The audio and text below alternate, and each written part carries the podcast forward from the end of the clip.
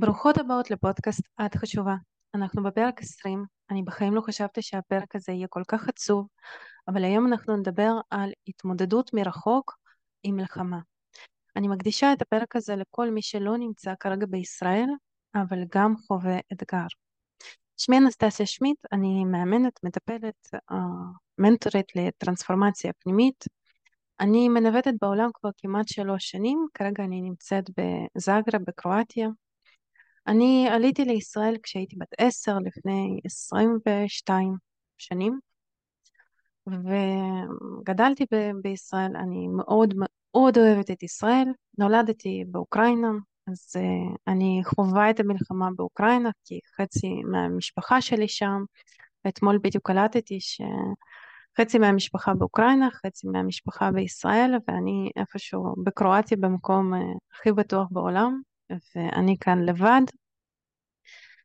אני רואה שהתמודדות שלי והתמודדות של אנשים שכרגע ברילוקיישן, בנוודות או פשוט נתקעו בחו"ל היא שונה, אבל היא גם מאתגרת, לכן החלטתי להקליט את הפרק הזה כדי לתת קצת תמיכה, לתת לגיטימציה ולתת כמה נקודות ראייה מזווית שלי ואיך אני מתייחסת לחלק מהדברים. אז קודם כל איך אני קיבלתי את, ה, את הבשורה. אני התעוררתי בבוקר, בשבע בבוקר, וקיבלתי הודעה מאחותי, כתבה לי, הכל בסדר איתי. עכשיו, את ההודעה הזאת היא כותבת לי במידה והיו אזעקות, היא גרה בתל אביב, והרמתי גבה, אמרתי אוקיי, ואז נכנסתי לחדשות והתחלתי לראות את, ה, את המתרחש. יומיים הייתי באאוט מוחלט, יש לנו שלוש מצבי, אה, מצבי צבירה, בואו נקרא לזה ככה, התמודדות עם איזה שהן סכנות, עם אה, סטרס, זה בעצם לברוח, להילחם או להיקפא, אז אני הייתי במצב של להיקפא. אני ישבתי הרבה על הרצפה וכל הזמן הסתכלתי מה קורה ברשת, לא כל כך תפקדתי ואנשים היו מופתעים ממי ששמע את זה, שזה לא הרבה אנשים, אבל אה, הם הופתעו כאילו את רחוק, את במקום בטוח, מה, מה התגובה הזאת, אבל uh, דאגה לקרובים, אימא שלי גרה בקריות, אחי בצבא אבל הוא לא, לא בקרבי, אז כל עוד שקט בצפון הוא, הוא במקום שקט, אחותי גרה בתל אביב, לקוחות שלי הם כולם מישראל, uh, חברות שלי, וכמובן uh, דאגה למקום שגדלתי בו. אחרי יומיים אני התחלתי להתאושש ופתאום נהייתה אנרגיה אמ, ולאט לאט התחלתי לחזור לעצמי ושאלתי איפה אני יכולה להיות מועילה אז חוץ מתרומות כספיות אה, נכנסתי לתחום ההסברה בין אם זה הסברה של מה שקורה בארץ בין אם זה הסברה מה קורה לגוף שלנו אה, לפסיכיקה שלנו בתקופה הזאת ואיך אנחנו יכולים לעזור לעצמנו. אז קודם כל אמ, כבר בית קול. אני רוצה לגעת באתגרים, um, לדעתי, הכי קשים לנו בתקופה הזאת, בהתמודדות מרחוק. קודם כל, יש הרבה תחושת אשמה. אשמה שאנחנו במקום בטוח, אשמה שאנחנו לא באים לארץ, אשמה שאנחנו מרגישים לא טוב, ובמיוחד שעם ישראל זה עם מאוד מאוחד כשיש איזה שהם אתגרים, כשיש קשיים, אז בעצם כל התמונות האלה של אנשים שחוזרים לישראל, שמחפשים כרטיסים, הם מוסיפים אשמה והם אה, מעוררים, אני קראתי לזה פומו אמוציונלי, אבל הם מעוררים בעצם רצון גם לחזור לישראל, גם להגיע לכל האחדות הזאת, זה במיוחד קרה אחרי שאני אישית ראיתי את כל התמונות של תרומות שאנשים מתאספים ובדיזינגו ובכל מיני uh, מתחמים ומכינים אוכל ותורמים דברים אז כמובן שישר מתעורר חשק להגיע לישראל וכאן צריך להבין שהחשק הזה טבעי ויחד עם זה הוא מאוד אמוציונלי וחשוב להבין האם זה דחף אימפולסיבי ולבדוק כמה נועיל בהגעה שלנו לישראל, או ההפך נזיק או נקשה, כי זה עוד פה להכיל, וזה עוד בן אדם בממ"ד בחרדה, כי תקופות ההתנדבות, תקופות התרומה, הן לפעמים מסתיימות תוך יום-יומיים בשביל אדם ספציפי, ואז מישהו אחר עושה את זה, ואז אנחנו נשארים במקום הזה ומלאי חרדה, מלאי לחץ. יכול להיות שבמקרה כזה עדיף להיות רחוק, עדיף להיות בחו"ל ולעזור איך שאפשר, uh, במקום להקשות על הקרובים או על עצמנו, כי מלחמה תיגמר ואנשים יישארו וצריך לחשוב גם על יום שאחרי, כי האנשים שיישארו הם אלה שיגדלו את הילדים, הם אלה שיבנו שוב את המדינה, את מה שנהרס, ופסיכיקה היא משחקת כאן תפקיד חשוב. אז יכול להיות הימנעות מאזעקות, משמיעה של פיצוצים, זה משהו שיכול לחזור, לעזור לחזור לישראל במצב בריא יותר, כשהמצב uh, ישתפר. זאת הגישה שלי. יש אנשים שעשה להם טוב לחזור, ובגלל זה אני אומרת, צריך לבדוק האם זה לא דחף אימפולסיבי, אלא באמת שיקול דעת, באמת היגיון בריא, uh, כי אם זה דחף אימפולסיבי זה יכול ליצור בעיות. אם זה uh, החלטה uh, שקולה, זה יכול לעשות טוב. כמובן שחוץ מאשמה ודחף לחזור, יש גם את העניין הזה של אין כל כך עם מי לחלוק.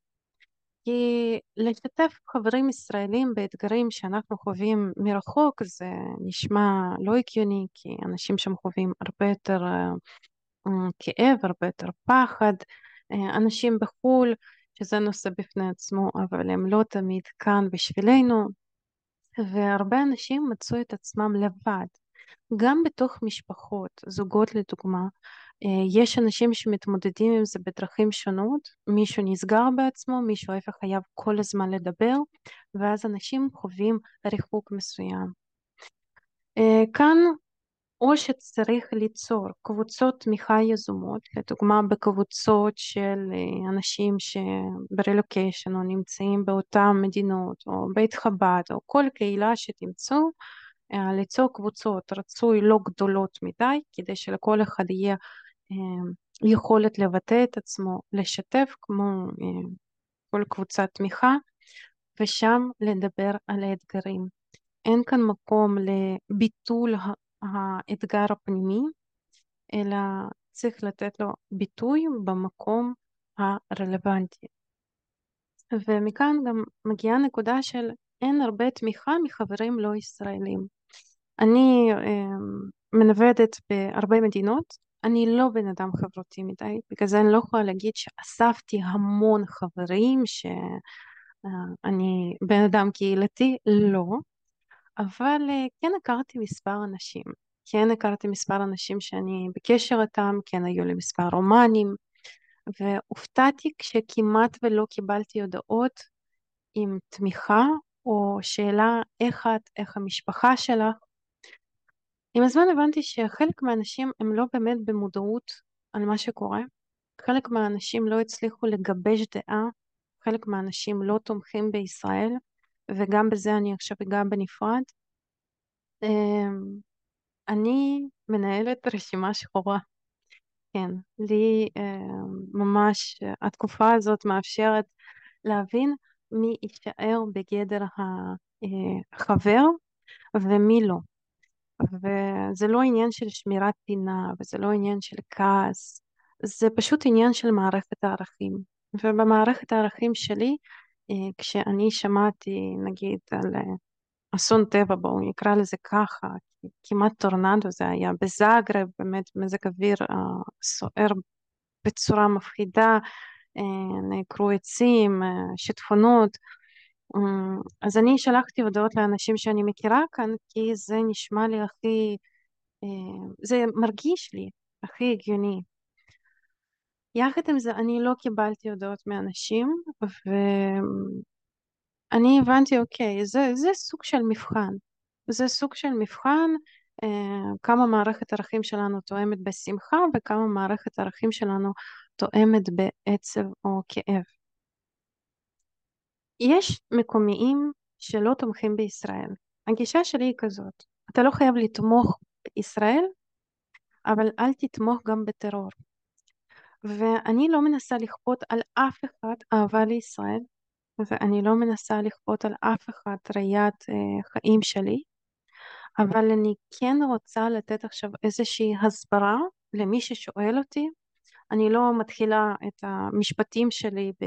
אני מישראל ובוא תקשיב מה קורה שם, ראית תמונות? לא. כי קודם כל, כשקורה משהו בעולם, אני לא תמיד יודעת על זה.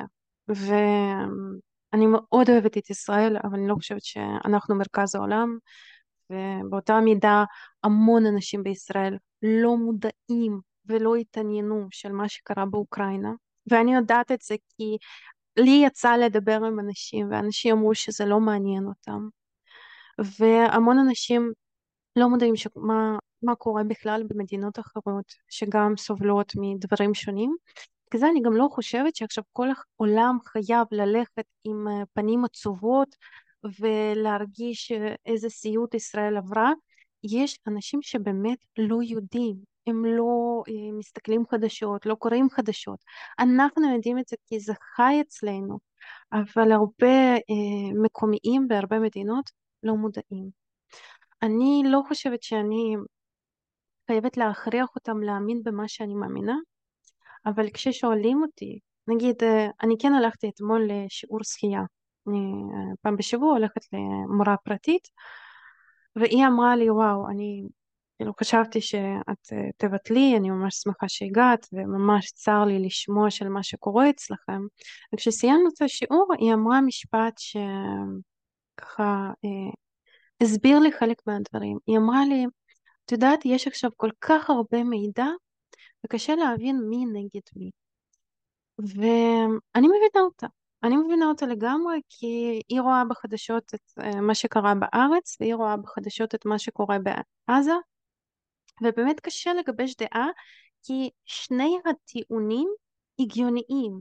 הרי אנחנו מבפנים יודעים איזושהי אמת, אנחנו מבפנים יודעים איזושהי מציאות, אנחנו בתור אנשים שגרנו אה, בארץ ראינו דברים בתכלס, לדוגמה ביום שבו עליתי לישראל אנחנו הגענו באונייה ולא במטוס, הגענו מאודסה אה, שלושה ימים לחיפה, באותו יום אה, מחבל התפוצץ באוטובוס, וזו המציאות שפתאום, וואו, אוקיי, וואו, זה, זה ככה? ככה חיים פה?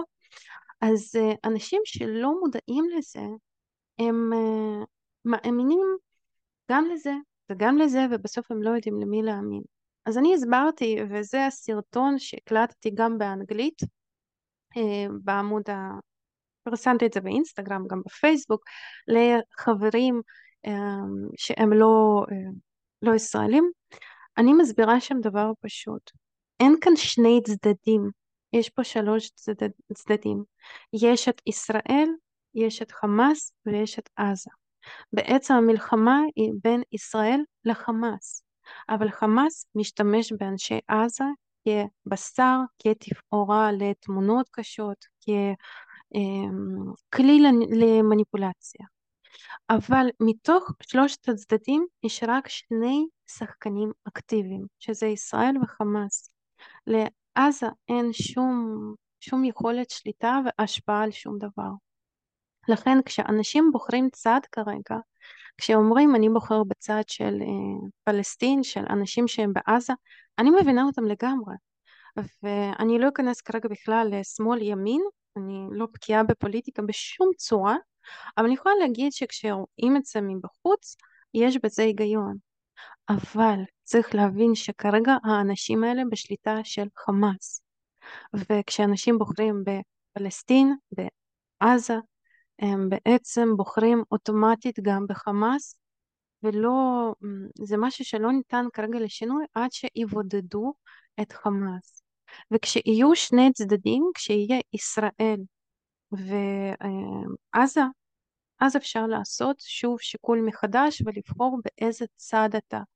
כרגע מנסים לבודד, להרחיק את חמאס, כדי שאנשי פלסטין יהיו, ינסו רגע למצוא את עצמם כ... כעם, כחברה מסוימת, אולי עם לידר, עם מנהיג אה, בעל ערכים אחרים. זה מה שאני מסבירה, ובכל הסברה שלי אני משתדלת שההסברים שלי לא יהפכו לפרופוגנדה. כי מן הסתם כשאנחנו עושים הסברה, אנחנו ישר מושכים את האנשים לכיוון שלנו. וזה לא תמיד פייר ויש אנשים שמאוד רגישים לפרופגנדה וזה יוצר בהם יותר התנגדות. לכן אני משתדלת לעשות את ההסברה בצורה מאוד רציונלית, עם כמה שפחות אמוציות של אשמה, של צער, של בושה, בסרטון שלי אין תמונות בכלל, אלא יש הסבר מאוד פשוט עם מטאפורות, עם איזה שהם הסברים על אצבעות, כדי שבן אדם יוכל להבין איך זה עובד. אני בת 32 ואני הבנתי את זה רק בשנה האחרונה לגבי מה תפקידו של חמאס, האם בחרו בו, לא בחרו בו. אני התחלתי לקרוא האם לאנשים בעזה יש אפשרות להגר אה, לדוגמה למצרים. עד אז אני לא הבנתי בזה שום דבר. לכן אני לא מצפה מאנשים מקומיים להבין בדברים האלה. זו הגישה שלי לזה. עכשיו איזה שהם סוג של אה, כללי בטיחות בחו"ל. אה, לדוגמה היום קיבלתי איזושהי הודעה, אני לא יודעת כמה היא נכונה, אבל שמישהו פרסם ש-13 לאוקטובר, בעצם ביום אה, שישי, הולכים לפגוע ביהודים, בישראלים ששוהים בחו"ל.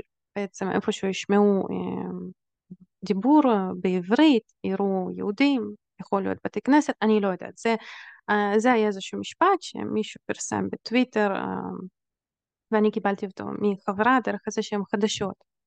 כמה זה נכון אני לא יודעת.